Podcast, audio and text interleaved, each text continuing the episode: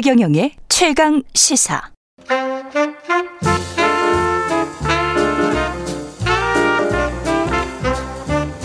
세상의 모든 뉴스를 탐구합니다. 김준일의 뉴스 탐구 생활. 네, 화제가 되는 이슈를 깊이 있게 파헤쳐보는 뉴스 탐구 생활. 세상 모든 것이 궁금한 남자 김준일 뉴스톱 대표 나와 계십니다. 안녕하십니까? 예, 안녕하세요. 오늘은 흥미롭네요. 이 음. 중국인들이 국내 부동산을 싹쓸이한다. 음. 이런 이야기는 진짜 몇 년 전부터 많이 들어갔어요. 예. 실제입니까 이게?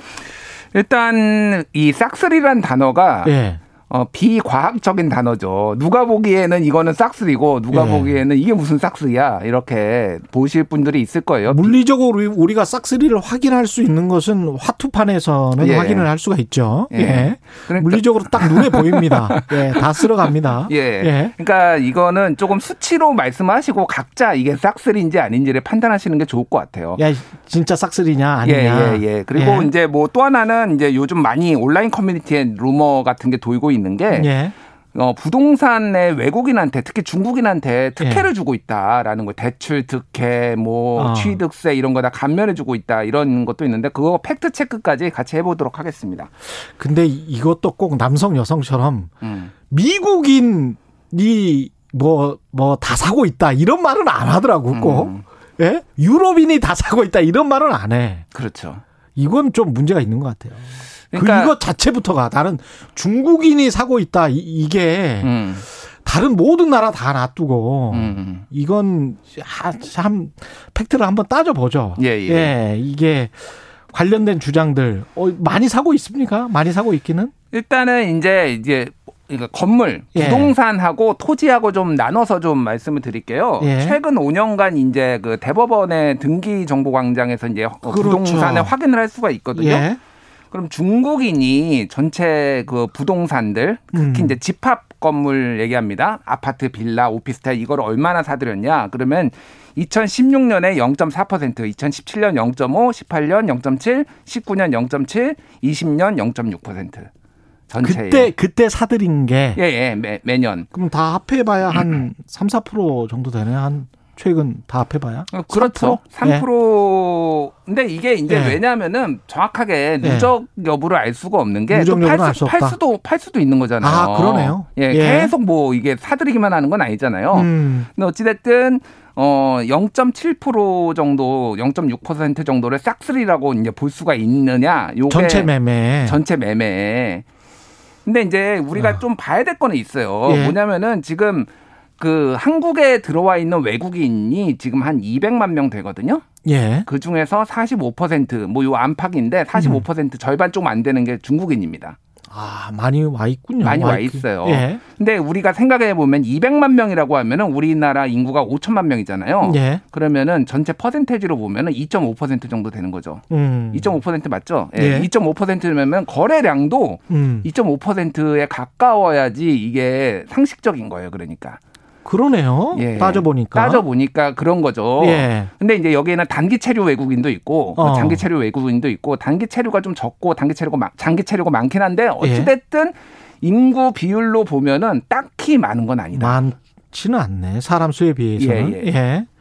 그럼 왜 중국인들이 다 싹쓸이를 해간다라는 이런 생각을 갖게 된 걸까요? 그러니까 최근 1년의 흐름들이 있어요. 예. 뭐냐면은 올해 4월에 기억하실지 모르겠는데 관세청에서 보도 자료를 냈는데 중국인들이 환치기 해가지고 아, 예. 가상 뭐 가상화폐 비트코인으로 이렇게 샀다. 음. 뭐 이런 거 적발해 냈다라는 건데 중국인만 적발한 건 아니고 미국인 뭐 캐나다인 다 적발했는데 음. 타이틀은 중국인으로 나갑니다. 아, 그랬군요. 예, 예. 그런 게 있었고 예. 또 최근에 이제 뭐 이제 국민의힘 의원들이 보도 자료를 많이 냈어요. 예. 이거 중국인들이 얼마나 뭐 이게 샀는지 그게 또 언론 보도 많이 되고 음. 태영호 의원 같은 경우에는 그래서 중국인들 못 사게 하자.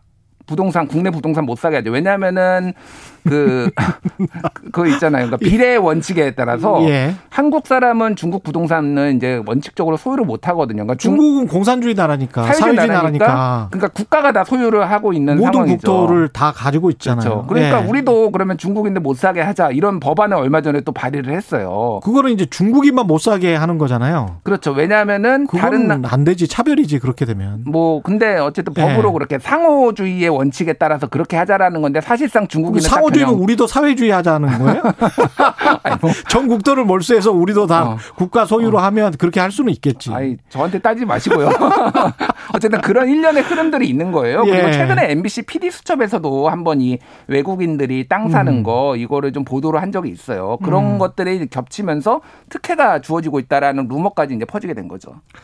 이게 특혜는 아닌 것 같고 음. 그렇지만 중국의 그, 어, 뭐랄까요. 커가는 어떤 경제 권력, 음. 여기에 관한 사람들의 공포심 또는 공포심을 조장하는 어떤 정치적으로 이걸 활용하려고 하는 사람들 이런 거는 또 있는 것 같기도 하고 예. 그렇습니다. 그렇죠. 근데 예. 이제 아까 전에 말씀드렸듯이 이제 소위 말하는 이제 조선족, 음. 중국 동포 뭐 이런 사람들이 많이 매수를 해요. 그래서 서울에서 그럼 강남 상구에서 중국인이 매입한 게 얼마나 되느냐? 그럼 0.1% 수준입니다. 0.1%. 예, 그런데 주로 예. 어디서 많이 했냐? 구로구, 금천구 지난해 이제 매입을 한 게 구로구, 금천구, 영등포구 순이에요. 예. 그러니까 여기가 그 소위 말하는 중국 동포들이 많이 사는 곳이고 음. 장기 거주하려면은 나도 집 사야 될 거 아닙니까? 예. 그러니까 이제 이런 측면에서 좀 바라볼 필요는 있는데 일부 그러니까 중국 부동산보다 한국 부동산이 더 시세 차익이 높다라는 거를 알고 이렇게 들어온 투기 뭐 자본들이 세력도 있을 수 있- 있죠. 있는 거는 사실이고 그게 예. 이제 관세청에서 또 적발을 해낸 거잖아요. 예. 그러니까 그런 부분들이 섞여 있는 건데 이거를 다 싸잡아서 이제 이렇게 나오는 거죠 이게. 이게 사기가 쉽습니까? 실제로 외국인들이 우리나라에 와서 음. 서울의 아파트나 뭐 이런 거를 살때 음. 취득세나 등록세나 한국 사람들이랑 똑같이 됩니까? 어떻습니까? 아니, 그러니까 지금 가장 저는 문제가 뭐냐면은 취득세, 예. 등록세, 양도세를 안 낸다라는 주장들이 유튜브 보면은 엄청 많아요. 중국인에게만 주는 특혜. 그래가지고 막 음. 제목을 해가지고 근데 사실이 아닙니다. 아 사실이 아니에요. 아, 예. 다 내요. 그냥 단호박으로. 단호박으로 사실이 아니고요. 양도세, 취득세, 야, 대한민국 정부가 세금 1원이라도 더 거두려고 눈에 불을 켜고. 그렇죠. 근데 예. 외국인한테 예. 부동산 산다고 특혜를 줄 이유가 뭐가 있어요? 그렇죠. 예. 예. 그거 아니에요. 그런 거 아니고요. 예. 이미 법으로 다 규정이 돼 있습니다. 외국인 음. 토지법하고 이를테면은 뭐 재외동포의 출입국 법적 지위에 관한 법률 보면은 대한민국 안에서 부동산을 취득, 보유, 이용 및 처분할 때 대한민국 국민과 동등한 권리를 갖는다. 제 11조에 있거든요. 예. 동등한 권리는 살 수도 마음대로 있지만은 어 돈도 내야 된다. 세금도 그렇죠. 내야 세금도 된다. 그렇죠. 예, 그러니까 이건 사실이 아니에요. 그러니까. 과거에 제주에서 그런 일이 있었던 것 같아요. 그러니까 그 토지나 주택을 사면 음. 뭐 영주권 5년을 준다든가 예, 예. 뭐 이런 게 있었잖아요. 음. 그런 게 이제 과뭐 다른 나라들도 어떤 토지, 상가, 뭐 주택을 매입해서 여기서 비즈니스를 한다면 사업을 한다면 음. 무슨 영주권을 주고 하는 그런 제도 비슷한 거를 우리가 시행했었던 것 같은데요, 제주도에서. 그러니까 제주도 같은 경우에는 외자 예. 유치를 하고 관광객을 유치하기 위해서 중국 자본을 끌어들였고 실제 중국 자본들이 와서 호텔을 엄청 지었어요 거기. 그랬었습니다. 예, 그 놀이 예. 테마파크도 있습니다. 호텔과 맞습니다. 예. 연결된. 그래서 그런 것들이 오고 1%가 넘었다. 뭐 2%, 예. 2%가 육박한다. 뭐 이런 것들이 많이 언론 보도가 나왔 어요. 그래서 그거에 음. 대한 우려가 있었던 거는 사실입니다. 예. 지금은 이제 지금은 그거 없어졌죠, 제주도도. 예, 없어지고 또 하나는 어 코로나 때문에 이제 아무도 안 와서 국내 음. 관광객들이 한해 그러니까 한 달에 100만 명씩 가서 지금 그 빈자리를 다 채워주고 있죠 지금. 예, 청취자 김남준 님이 예. 제주도 부동산은요, 어, 중국인이 진짜 많이 샀나요? 이런 이야기를 하셨는데 음. 이것도 한번 팩트 체크가 돼서 실제로 산 토지량은 제주도 전체 면적의 뭐 한 자리 숫자 아, 그것도 1, 2% 그랬던 걸로 제가 예, 기억을 1%대였던 하는데요. 걸로 저도 예. 알고 있는데요. 예. 그러니까 다른 전국 평균에 비하면은 많이 산 거죠. 전국 평균에 그렇죠. 비하면 많은데. 그 제도가 있었기 때문에. 근데 예. 실제 전국 평균 그러니까 어, 국적별로 보면은 제일 많은 건 미국입니다. 미국이 예. 그렇죠. 미국이 제일 많고요. 그 예. 다음에 중국이고 그래요. 그래서 음. 어, 미국이 어찌됐든 기업이나 이런 데서 들어와 가지고 사, 사놓은 땅이 상당히 많다. 역으로 보면 근데 우리가 이게 양날의 검인 것 같은 게 한국에 투자를 많이 하고 살기 좋고 그다음에 이민자 많이 들어오고 그 이민자 중에 굉장히 또 인재들이 있고 음. 그래서 경제가 성장하고 이게 이제 미국 경제 성장의 방식이거든요. 그렇죠. 미국 인구가 계속 젊을 수 있는 게 음. 그게 결국은 이민자들을 받아 받아들여서 그 예. 이민자들이 경제에 기여하는 측면들이 굉장히 또 많거든요. 그렇죠. 근데 과거 폐쇄적인 일본 같은 경우는 아이도 안 낳고 음. 이민자도 안 받아들이고 그리고 굉장히 배타적이고 음. 그런 상황이 계속되다 보니까 경제 성장률이 계속 마이너스로 가고 있는 그런 측면도 있기 때문에 음. 사실은 이거는 좀 양날의 검 같은 그런 게 있습니다. 그러니까 제가 저도 이제 미국에서 공부를 할 때제 예. 주변에 박사하는 분들 이런 분들이 집을 사신 분들이 있어요 미국에서 왜냐하면 나는 장기 거주할 거고 포스닥 이제 박사후 과정도 하고 미국에서 자리 영주권 잡으면 받기가 쉬- 쉬우니까. 미리 그러니까 영주권 받기 전에 미리 사놓는 거예요. 그렇죠. 집을. 그런 예. 분들도 있어요. 그러니까 미국 같은 경우에는 누구나 아, 세금만 내면 다 살 수 있는 거죠. 그렇죠. 예. 그런 시스템이고 한국도 그런 음. 시스템인 거예요. 그러니까. 음. 근데 이제 해외에는 일부 제한을 하는 국가가 있습니다. 예, 대, 대표적인 게 싱가포르인데 예. 외국인의 주거용 부동산 취득에 대해 정부로부터 사전 승인을 받아야 된다. 음. 그리고 취득세 20%를 추가해서 부과하는 경우가 있고요. 예. 홍콩도 비영주권자가 어, 구입을 하면은 부동산 가격의 30%를 취득세로 부과를 하고 뭐 이런 것들이 있어요. 호주 역시 어, 외국인 투자 심의위원회의 승인을 통과해야만 한다. 근데 이게 그렇죠. 일종의 예. 어떻게 보면 장벽이고 음. 부동산 투기 자금이 많이 들어오는 것을 막기 위한 제도 뭐 여러 가지 효과가 있는 거죠. 음. 그래서 일정 정도 고민은 해봐야 된다. 음. 정부가 지금까지는 뭐 그렇게 열어뒀는데 이거에 대한 우려가 커지고 점점 점점 늘어난다라고 하면은 음. 어떻게 좀 뭐 완전히 막는 거는 어려워도 고민을 해볼 필요는 있다. 시장. 상황에 따라 달려 있을 것 같네요. 음, 집값 상승에 영향을 줄 수 있다라는 지금 현재는 그렇게 생각할 수 있겠지만 예.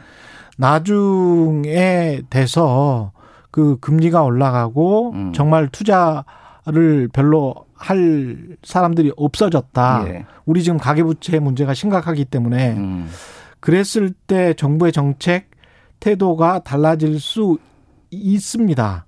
5년, 10년 뒤일지는 모르겠지만. 고민을 해야 되는 게 예. 이제 인구가 한국도 감소하기 시작했잖아요. 그렇죠. 그러면은 나중에 이 부동산 이 가격하고 물량들 다 누가 떠받칩니까? 점점점 살 여력은 없고 돈도 없고 이 음. 그렇죠. 20대 그러면 예. 외국인 자본으로 그거를 떠받칠 수도 있는 거예요. 그러니까 지금 음. 완전히 정책적인 판단이다. 음. 근데 어쨌든 이런 허위 정보 이거는 막아야 취득세 뭐 등록세 안 낸다 이런 거는 완전 허위 정보입니다. 예. 게다가 이제 이, 렇게막 퍼뜨리는 거에 어떤 차별적인 마음이 우리가 좀 이- 있고 그렇죠. 무시하는 마음이나 뭐 음. 이런 것 들이 좀 있는 거거든요. 제가 모두에 뭐 왜 그러면 미국인이 사는 거는 이야기를 하지 않느냐라고 음. 이야기한 거는 미국인이 사는 거나 중국인이 사는 거나 똑같은 거예요. 맞습니다. 예. 네. 근데 특별히 중국인이 사는 거에 관해서 우리가 반감이나 불쾌감을 갖는다는 음. 거는 오히려 우리 마음 스스로를 한번 돌아봐야 될 필요가 있습니다. 네, 아마 예. 이게 코로나 사태 이후로 역대 음. 최고로 반중 정서가 지금 최고조거든요. 그렇죠. 한국이 그런 예. 것들도 복합적으로 작용을 하고 뭐 동북 공정 이런 것까지 영향을 준 것 같아요. 음. 음.